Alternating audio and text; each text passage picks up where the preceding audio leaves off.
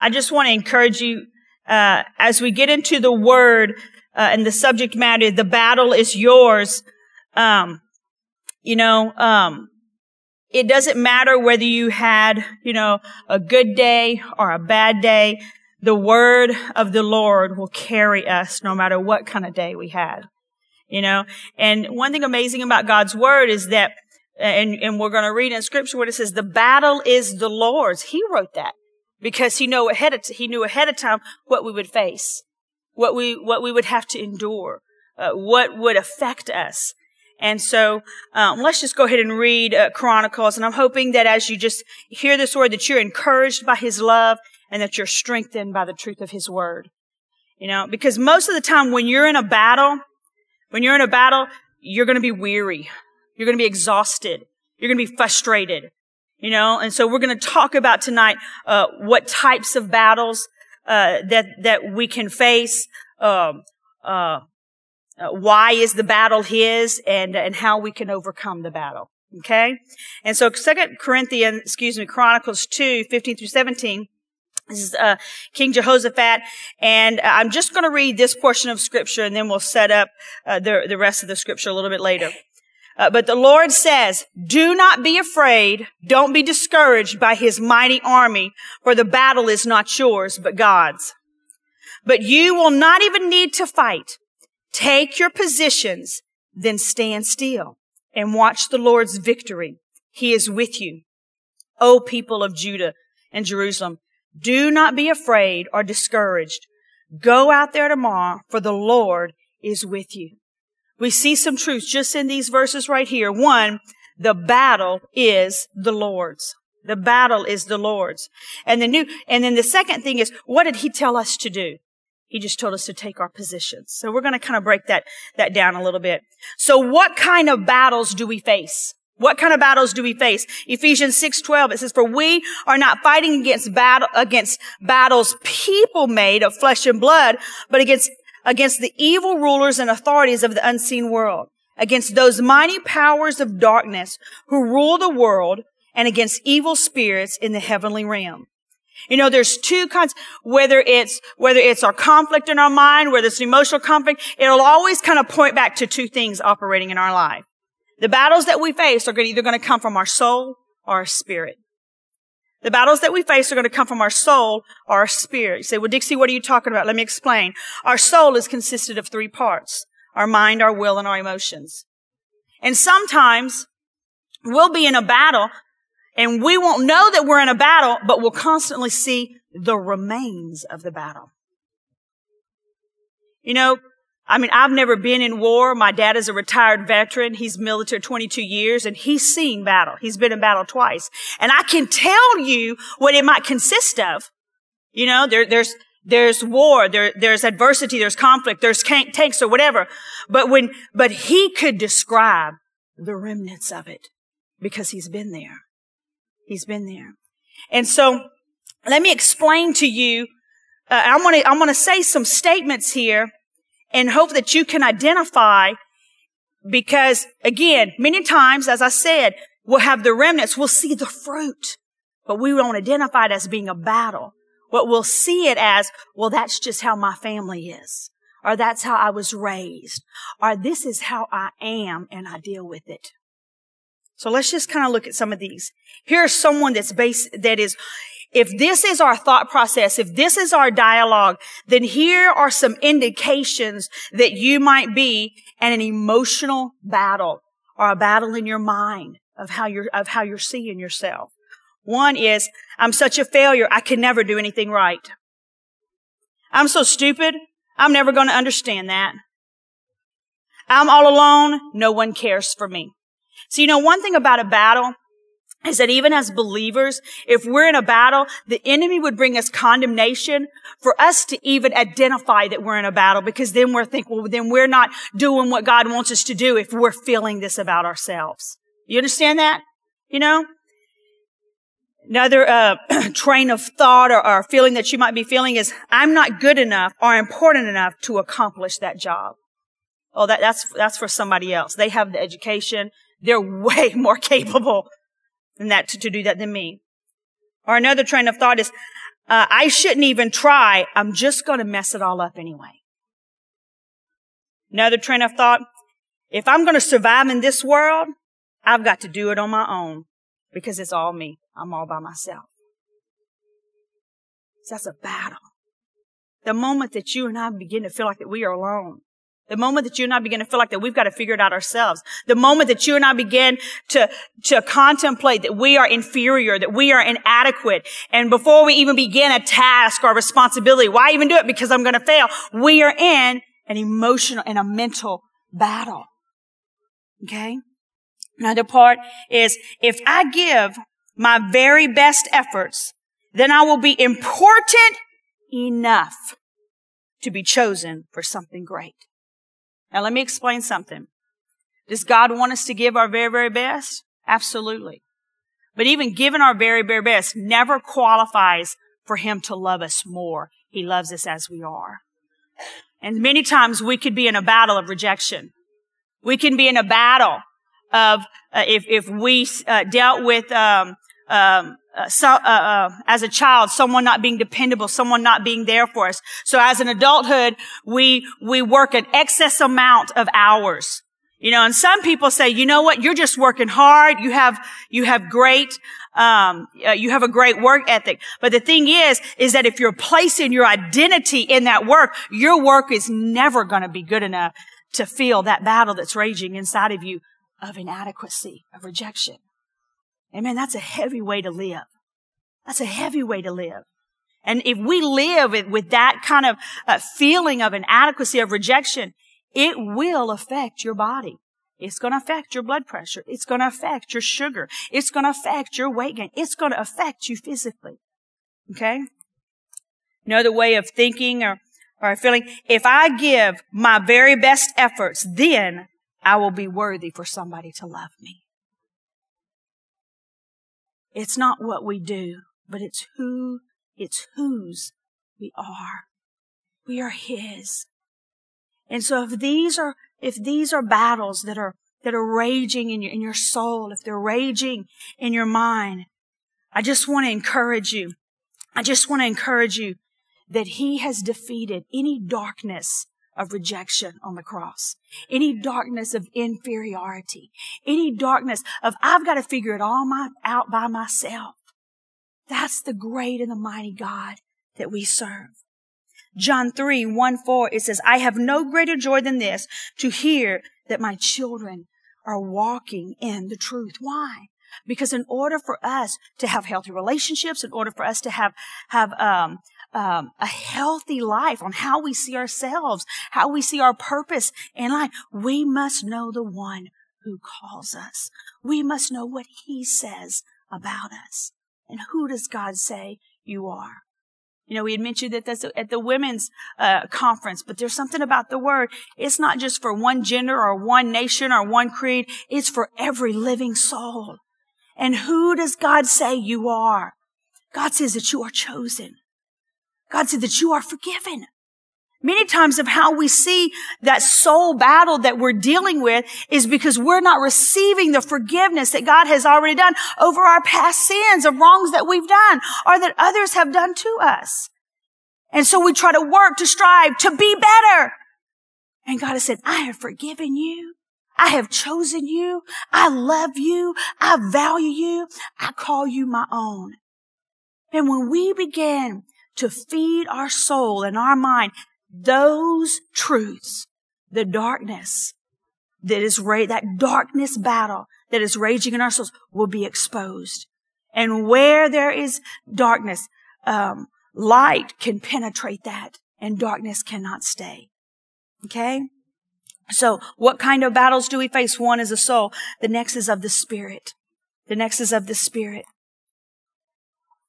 Ephesians 2, 4 verses 5, it says, but God is so rich in mercy that he loved us so very much that even while we were dead because of our sin, he gave us life when he raised Christ from the dead. Romans 6:23 it says for the wages of sin is death but the gift of God is eternal life. So what is that battle of the spirit? Sin equals death. That's that battle. The enemy, his whole target, his whole purpose is to entrap you with lies. It is to entrap you with lies so you do not experience and receive the love and the life that God has for you. And as long as you are entrapped with not knowing who God is entrapped with not knowing how much God loves and values your life. There will always, you will always be in a battle. And I'm not talking about a battle like this, but a wrestling and a turmoil because nothing will be good for you. Nothing, nothing will, will, will satisfy you. So when, when a person is, is in that trap, they're going to go to whatever avenue, whatever, uh, whatever man, whatever woman, whatever substance to fill that void within inside of them. So battle the spirit, sin versus sin equals death and surrender equals life. The enemy is as a roaring lion seeking whom he can devour is because he does not want us to experience the precious price that Jesus paid for us so that we could have a life. The precious price. Ezekiel 36, 26 through 27. It says, I will give you a new heart with a new and right desires, and I will put a new spirit within you. I will take out your stony heart of sin and give you a new obedient heart. I will put my spirit within you. My spirit. That's life. To where it removes the sting of loneliness. It removes the sting of, of, of inferiority is that he is ours. He loves us. He chose us. He values us as we are. Okay? So what kind of battles do we face? Again, one of the soul and of the spirit. Next question is, why is the battle his? This is, this is, I like this. We could have just camped out here. But why is the battle his? Very simple. Because he is God. He is God. The word says in Isaiah, and I'm going to just read whenever you say he is God, let's just see a couple things that he, he is the creator. He is the provider. He is the rescuer. He is the healer. He is the protector. He is the counselor. He is the comforter. He is God all that we could ever think, ask, hope for, or dream of. He has made a way, given us access for us to experience that. Even when we messed up, Adam and Eve, they blew it. But God says, no problem. My love, my love, I have a plan. Nothing was going to separate us from his love. Nothing was going to separate us from us having a relationship and fellowship with him. So why is the battle his? Is because he is God. He is the only one that can make things right in our life. He is the only one that can remove the sting of sin. He is the only one that can restore broken relationships. He is the only one that can remove generations of depression in a moment. He is the only one that can do it. Why? Because he is God. He is our healer, our provider, our comforter. Isaiah 40, 27 through 39, excuse me, 29. It says, O Israel, can you say that the Lord does not see your troubles? How can you say God refuses to hear your case? Have you ever heard or understood? Don't you know that the Lord is the everlasting God, the creator of all the earth? He never grows faint or weary. No one can measure the depths of his understanding. He gives power to those who are tired and worn out, and he offers strength to the weak. You know, naturally you can have a best friend or someone in your life that you go to counsel with or or you just go to share your uh, your joys as well as your disappointments. But you ever have someone, and again, this is. This is because we're human. But uh, a loved one and just say, "I just need a moment. Can you just give me a moment? I've had a long day. You know, it's like I just I just can't be the comforter right now. You know, I, I just can't be that ear right now. I'm just tired. Just give me a moment. And that's just because we're human. It's nothing to to default them on. But you know something that's so beautiful, so mighty God? He never says, give me a moment. He always says, come to me all who are weary and heavy laden, and I'm going to give you rest. Because he's God. He doesn't faint. He doesn't grow weary, but he gives us strength. He gives us hope. Okay? Colossians 1, 13 through 14. I love this. It says, for he has rescued us from the one who rules the kingdom of darkness. That's why the battle is his. He rescued us from the grip of depression brought on by darkness, from the grip of inferiority, from the grip of the darkness of rejection, from the grip of a dark, uh, darkness of, of addictions in our life. He has rescued us because he is God. From the only one who rules the kingdom of darkness, he has brought us into the kingdom of his dear son. God has purchased our freedom with his blood and has forgiven us of our sins. He is God. You know, everything that God does, He does it with an eternal impact. With an eternal impact. With an everlasting impact. Because He's an eternal and an everlasting God. That's so encouraging because if I'm tired, if I'm frustrated, you know, it's like, hey man, go to God. Because he's not going to get tired. He's not going to get frustrated. And sometimes we can try to come up with reasoning to give a word of encouragement or whatever. Go to God. And the reason being because his word will always be fresh. His word will always be timely because it's who he is. It's who he is. He is God. Why is the battle his? Because he is God. Two, I love this part. Why is the battle his? Is because he is able. He is able. Ephesians 3:20 Now to him who is able to do exceedingly abundantly above all that we ask or think according to the mighty power at work within us to him be the glory in the church by Christ Jesus to all generations forever and ever he is able things that are absolutely out of our control absolutely out of our grip he is able he is a supernatural God. He is not constrained by time. He is not held captive by not having enough wisdom to resolve the situation. He's all knowing, you know. He is not con- constrained or held by circumstances or situations. He's got it. One thing cool is, is he does not have to seek counsel in what to do. He is the way, the truth, and the life. He is God. Okay? Luke 18, 27. It says, but he said, things which are impossible with men are possible with God. Why? Because he is able. He is able. Jeremiah 33, 3. Um, call to me and I will answer you and I will tell you great and mighty things which you do not know. Many times when we use this scripture, we'll use it in reference to prayer. But look, look at the last, last part of the verse. I will tell you great and mighty things which you do not know. Great and mighty things which I do not know when I try to bring resolve to a conflict, when I try to, to figure a plan out, he's like, if you will just come to me, I not only can resolve it, but I'll show you things that you could not even imagine and will resolve it. You know, great and mighty things that I do not know. So one, why is the battle his? Is one, because he is God. Two, why is the battle his? Is because he is able. He is able. If you were to scan through the Bible, uh, just through uh, His faithfulness and the Bible and all the things that He did, you know, He is able, um, um, of, of, parting the Red Sea. He is able and closing the mouths of the lions den. He is, is able to, to rescue Shadrach, Meshach, and Abednego. He is able. And that same God, Hebrews 13, 8 says, the same God that we serve yesterday, today, and forever.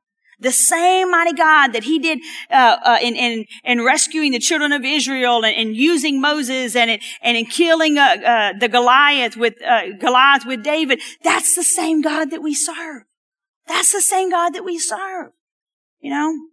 And so when we look at the patriarchs in the Bible, we can get inspired. It's like, oh my goodness, wow! Look what they did. No, no, no, no. It's what he did through them because he is able, able. So one, he is God. Two, he is able. And three, he is faithful. He is so faithful. He is so faithful. You know, even whenever we don't realize that we're in a battle, even whenever we can't see that we're in a battle, why do I feel this way? Why am I, why am I so heavy? Why, why are things just not turning the way that I want to? God, I got that. We might not see it, but he's right there with us. He's faithful. I love in Jeremiah says, I'm watching over my word to perform it. I'm watching over it. Revelations 1, 8. The very nature of who he is is faithful. I, this is Revelations 1, 8. It says, I love it. I am the Alpha and the Omega, the beginning and the end, says the Lord. God, I am the one who is, the one who was, and the one who still is to come, is still is to come, the Almighty One. He always was, He always is, and he always will be faithful. Faithful. When you and I can receive that truth that he is faithful, that will, that can help us to give us strength to endure. Because sometimes we might, like, Lord, I don't know how much more I can handle this. I don't know, but it's like, God, I know that you're going to be there with me. I know that you can never leave me or forsake me because your word says in Hebrews 10, 23, it says, let us hold fast the confessions of our hope without wavering, for he who promised is faithful. If he promised peace, then he's faithful to bring it. If he promised restoration, then he's faithful to bring it. If he promised protection, then he's faithful to bring it. If he's promised to comfort us, then he's faithful to bring it. He is faithful. Because uh, 2 Timothy 2, 13, even, or excuse me, if we are unfaithful, he remains faithful, for he cannot deny himself. Man, there is no other person, no one compared to God Almighty. We can trust Him and depend upon Him with the very last breath that we have. Okay? So let's go right now and look at Second Chronicles uh, 2, 1 through 27. And, and again, as we've been talking about um, what kind of battle we face with the soul and with the spirit and, and why, um, why is the battle his, I want us to look at uh, what are three positions, uh, what are, how we can position ourselves in three ways to receive victory. But I want us to look at the the dialogue and um, the situation that happened with King Jehoshaphat and um, and, and his kingdom in Judah. And so uh, I'm just going to set up a little part, and then we're just going to read it to just try to give us the best the best full picture of it. Okay. But um, basically, uh, what happened is you had um, enemies uh, of the kingdom, uh, the the Moabites, the Ammonites, and the Meunites. What are the one of those? And uh, some of those nights, okay. And so uh, they had uh, they were in preparation to just annihilate um, the king of Judah, the the kingdom of Judah, and um, and so messengers had sent word to Jehoshaphat uh, that the army was advancing, this massive army, and uh, and just because, um, and it was it was multiple army, it was multiple people groups. It's like even though the like the Moabites and the Ammonites normally they might not get together, but because they hated. Um, uh, the king of Judah, and they, they hated the, the Judean people, uh, they decided they wanted to get together just to destroy them. And so one, you know, it's one thing if you have one person that is coming against you, but when you have whole nation groups that are coming against you, it can be a little heavy. You know, there can be a little conflict there. And so, um, and so as the messengers came, uh, this is, uh, the king's response. Uh, Jehoshaphat was alarmed by the news and sought the Lord for guidance. And, um, but what happened is, it's not, here, here's a king. He heard about the news. But what was his response? His response wasn't, Hey, let, us rally a mighty, mighty army. Hey, bring all my wise men together. He is a king, royalty. And what is his response? We've got to go to the Lord. And not only did he, he, he himself, but he gathered all the, he gathered all the people. And the scripture uh, begins to say, that they gathered uh, the the women and the children and everybody came together and he called for a fast because he knew the size of the conflict, the size of the army. And he knew that it wasn't his skill, it wasn't his authority, his power, it wasn't his title that was going to overcome that battle. It was only going to come from a supernatural God and a supernatural victory. And so the Bible says that as they came together, now this is where I want to read in verses six, that, um, that, uh, of where, of, of his response uh, King Jehoshaphat stood before the people of, Ju- of Judah and Jerusalem in front of the new courtyard in the temple of the, temple of the Lord. And he prayed, O Lord, God of our ancestors, you alone are the God who is in heaven. You are the ruler of all the kingdoms of the earth. You are powerful and mighty and no one can stand against you. O our God, did you not drive out those who lived in the land when your people arrived? And did you not give this land forever to the descendants of your friend Abraham? Your people settled here and built this temple for you. They said, whenever we are faced with any calamities such as war and disease or famine, we can come and stand in your presence before this temple where your name is honored and we can cry out to you and you can save us and you will hear us and rescue us. Now that was a man that was surrendered. That was a man that he recognized his need for God. And then as we drop down, this is, this is the dialogue, um, but with, with God and, or with, uh, the plea, or uh, not the plea, the declaration that King Jehoshaphat is having with God. He says, Oh, our God, won't you stop them? We are powerless against this mighty army that is about to take us. We don't know what to do, but we are looking to you for help. Now, as all the people are gathered around, this is their prayer. This is their petition. This is their cry. They're meaning business. Okay? And the word of the Lord says in, in verses, uh, again, Second Chronicles 2, when we're reading verses 14, says, the Spirit of the Lord came. And he gave a word to a man named Jazel. And this is what the Lord was saying to all the people. He says, listen, King Jehoshaphat. Listen to all the people, listen all the people of, of uh, Judah in Jerusalem. This is what the Lord says. Here we go. Do not be afraid. Don't be discouraged by this mighty army. But the battle is not yours, but God's. But the battle is not yours, but God's. And then verse 17, but you will not even need to fight. Take your positions and stand still and watch the Lord's victory. He is with you. O people of Judah and Jerusalem, don't be afraid or discouraged. Go out there tomorrow, for the Lord is with you. Now, two things, and then we'll bring some application here. The king Jehoshaphat bowed down, bowed his face to the ground, and began to worship the Lord. A king without hesitation, bowed his face to the ground and began to worship the Lord. And the next morning, when they got out, the King Jehoshaphat stopped and he said, listen to all the people of Judea and Jerusalem.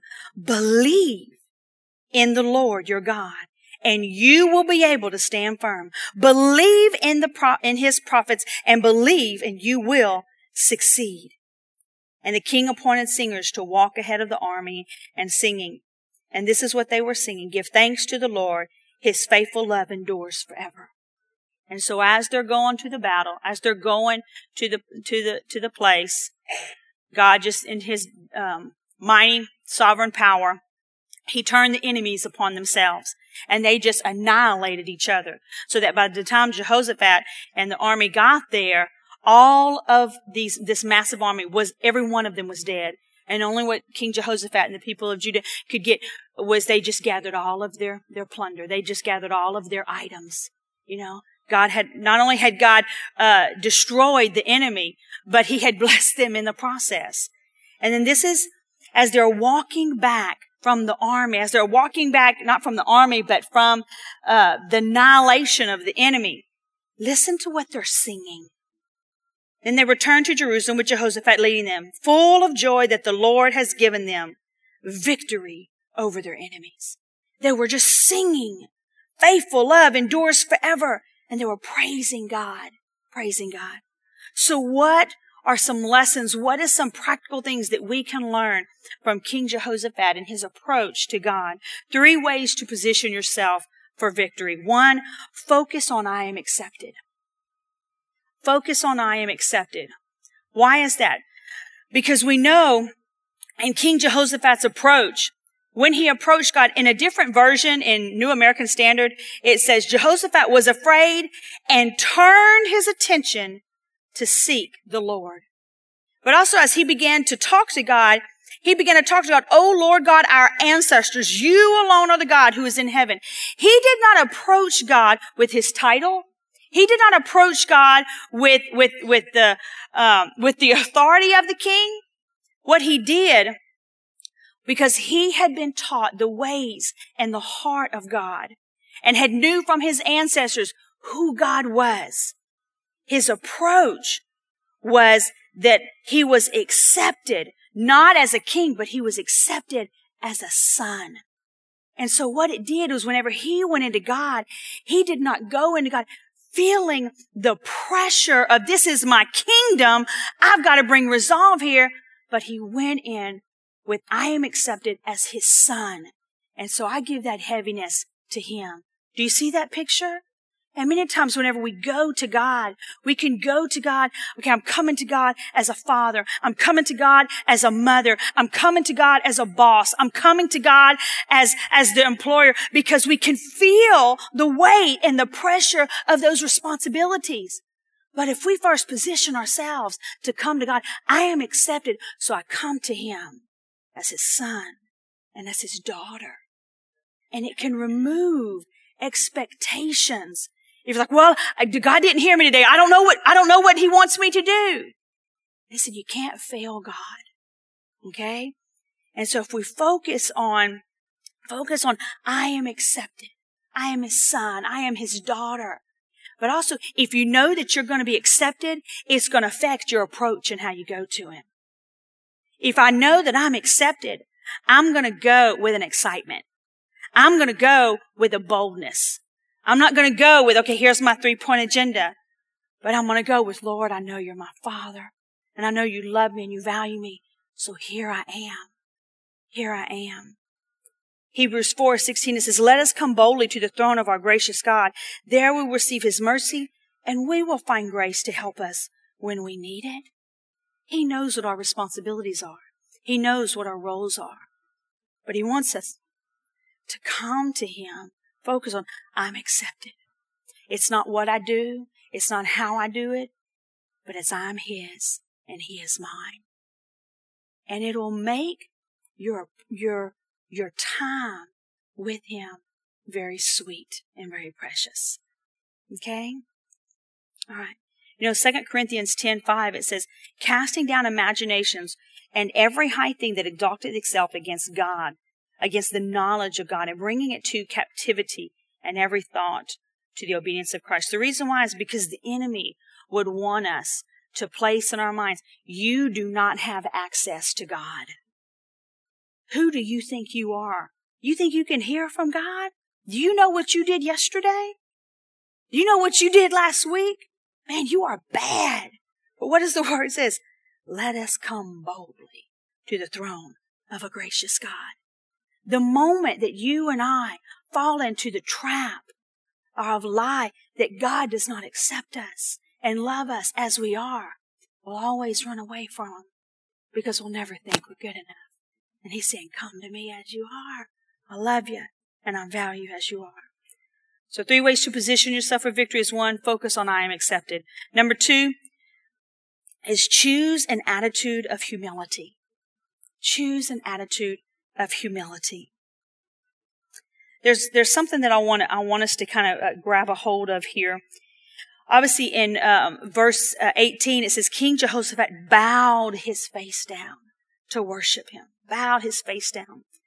But there's very, there's something in, in verse 10 and 11 that I don't want us to miss. And that is, uh, King Jehoshaphat is telling God, he says, now, now see that the armies of Ammon, Moab, and Mount Seir are doing. Do you see that they're, see what they're doing? And you are, and you would not let our ancestors invade those nations when, Is, when Israel left Egypt. So they went around them and did not destroy them. Now see how they reward us, for they have come to throw us out of your land which you gave us.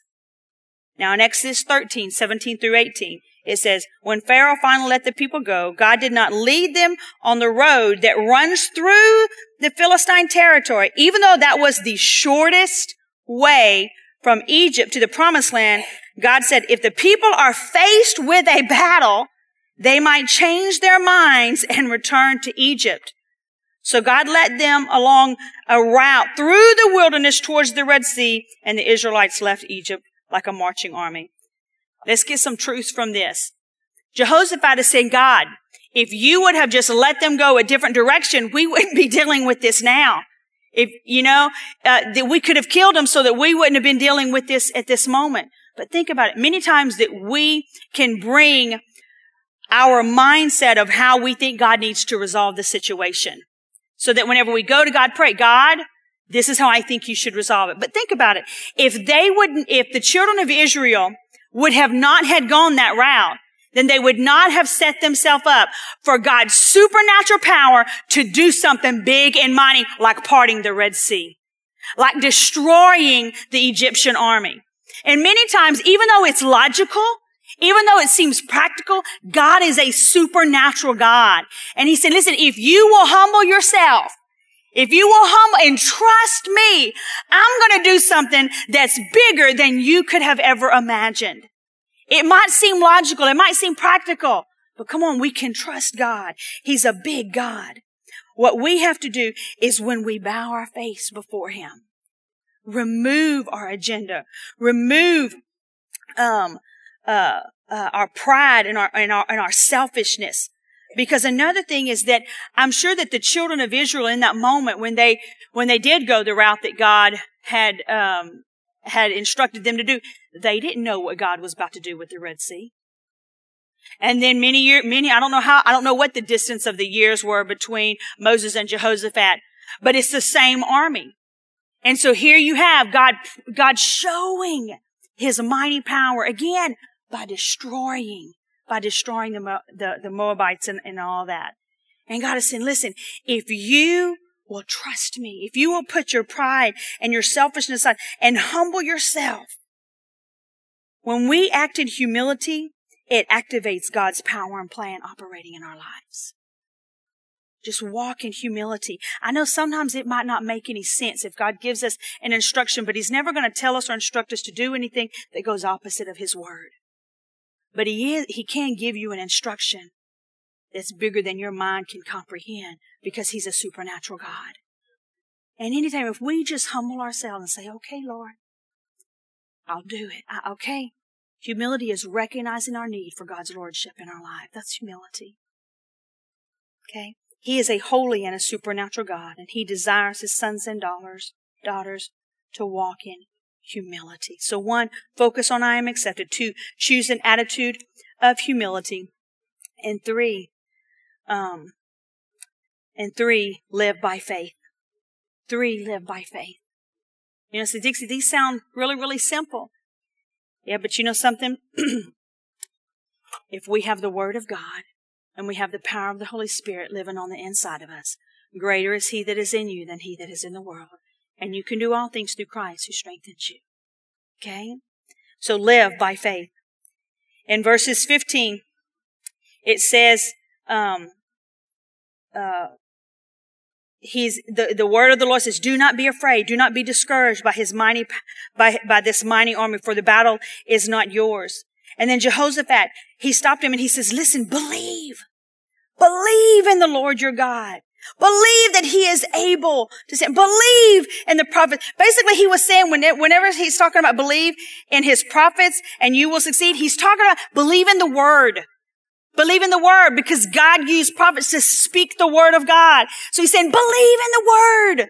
Believe it that if it tells you what it tells you to do, it will do. You cannot fail if you believe in the word. Okay?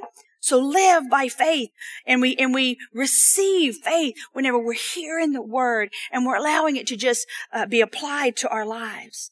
Do it and obey it. Okay? I love this, and uh, there's a couple. There's three things I want us to look at with faith. And again, the faith can be very, very broad. But one thing that faith will do is faith will give you strength to endure. Faith will give you strength to endure.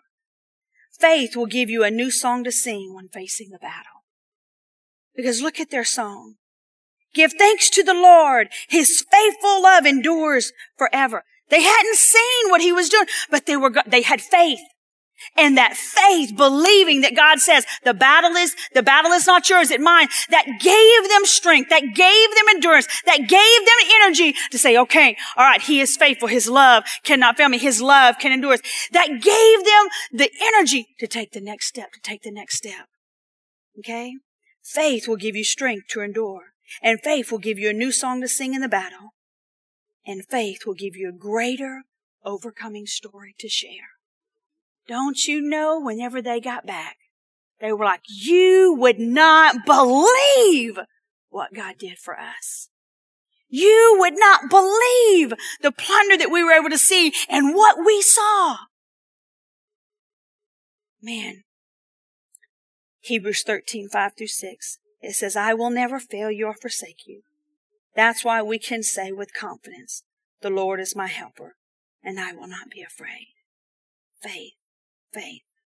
So, what are three ways to position yourself for victory? Focus on I am accepted. Choose an attitude of humility.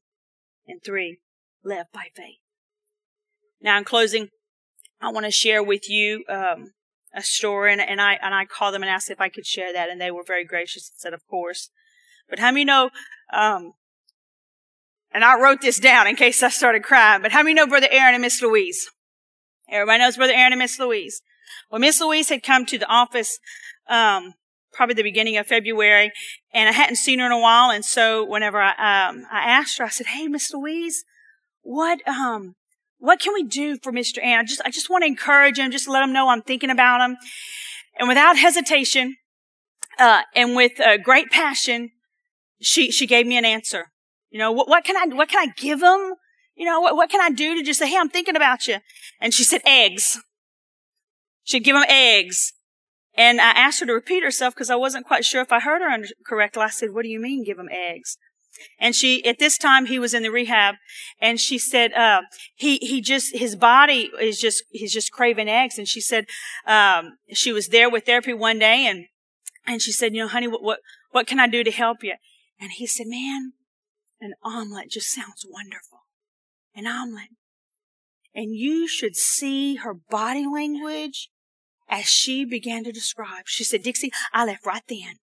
And I went home and I made him an omelet. And she began to describe with tremendous joy all that she put in that omelet. I put some onions, I put some spinach, and I'm just stirring it up. Now, how, don't you know that they've been married well over 50 years? And how many times has she made him an omelet? But this time is different. This time is different. Why is this time different? Because she's living out her faith in the battle. And she's enduring. And because of that, God has given her a new song to sing of His goodness. She was so excited to make him an omelet. She was so excited and more delighted to give it to him and watch him eat it. She has seen that countless upon countless of times, but this time was different because she's living out her faith. And because God in His faithfulness, God in His ability to strengthen us, to walk with us in the battle, He will give you a new song to sing. He will give you a new song. His love endures forever. He will give you a new song. He is faithful to the end. And if you just stay the course, stay the course, something that might seem as small as an omelet, but boy, don't you know that has a big impact of a story. God wants to cr- make your story bigger. Why? Because He wants to be bigger in every situation that you're going through. He is God. He is able. He is faithful. And you and I, we just need to ex- accept that He accepts us. Choose to acknowledge our need for Him by walking in humility and then live out the Word. Live out the Word. Have faith regardless of, don't let your circumstances, don't let your situation dictate and try to cover up who God is. He wants to put a new song in your spirit and he wants to make your story bigger to praise him because he's a good God. Would you stand to your feet? Thank you, Lord. Thank you,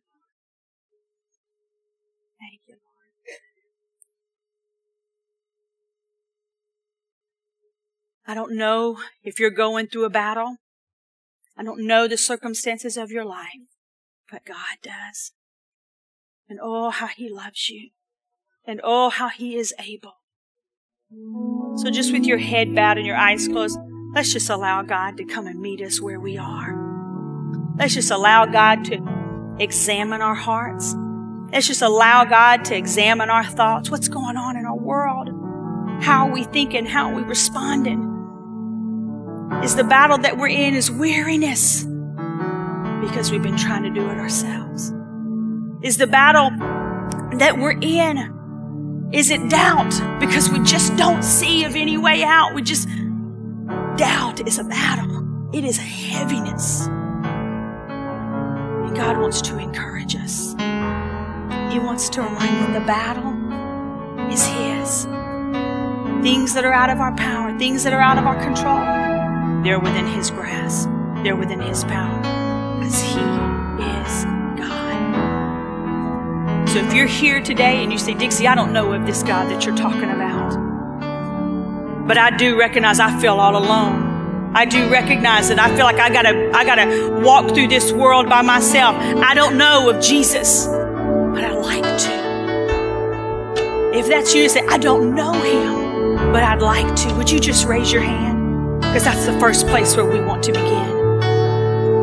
To where the enemy has no right to bring fear, to bring inferiority and rejection in your life. All right. If you're here today, says, I've got some battles going on. I got some battles in my mind. I got some battles in my in my soul. I got some battles going on in my family. Come on, I got some battles going on in my relationship. I got some battles going on. And we need to say, God, here I am, God. I am I know that I am accepted by you. But come on, let's step into that you and I have access. Let's step in that you and I have access into his presence. Let's step in that you and I have access into his provisions. Let's step in that you and I have access into his grace. Come on, step in. You have access. He says, Come to me, all who are who are weary and heavy laden, and I will give you rest. No pit so big and so deep that God cannot meet you in the middle of. There is no relationship that is so broken that God cannot speak and bring life to because He is a God of restoration. So if you fit with any of those categories, come on, I just want you to raise your hands and let's do like Jehoshaphat did. Let's just begin to praise God. Just right where you. God, I need you. God, I need you. God, I cannot do this on my own. I cannot figure all the, the complexities out of this of this conflicting battle. Jesus, I surrender. Come on, right where you're just Jesus, I surrender. Jesus, I just let go. Come on. We're gonna sing this song in worship. And I want you to sing this as a song of as an intercession. Because there's a very key part in this song. It says, even though I'm surrounded, I'm surrounded by you, Lord. What are we surrounded? We are surrounded by the authority and the power in the Word of God that He will never leave us or forsake us. We are surrounded by the truth of the Word of God that He is our comforter, our counselor, our rescuer, our Savior. So as we sing this song, I just encourage you to allow the truth of the song to just encourage you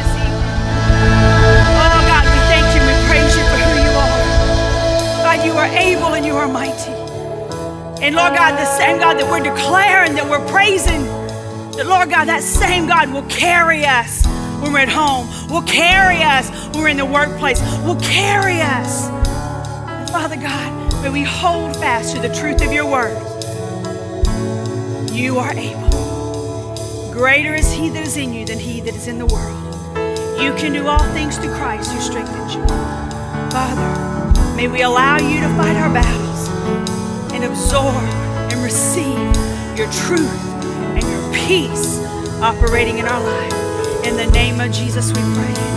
Amen. Guys, we love you we care for you. If you need any prayer of any kind, you come up here and we love to walk with you. You are dismissed. God bless.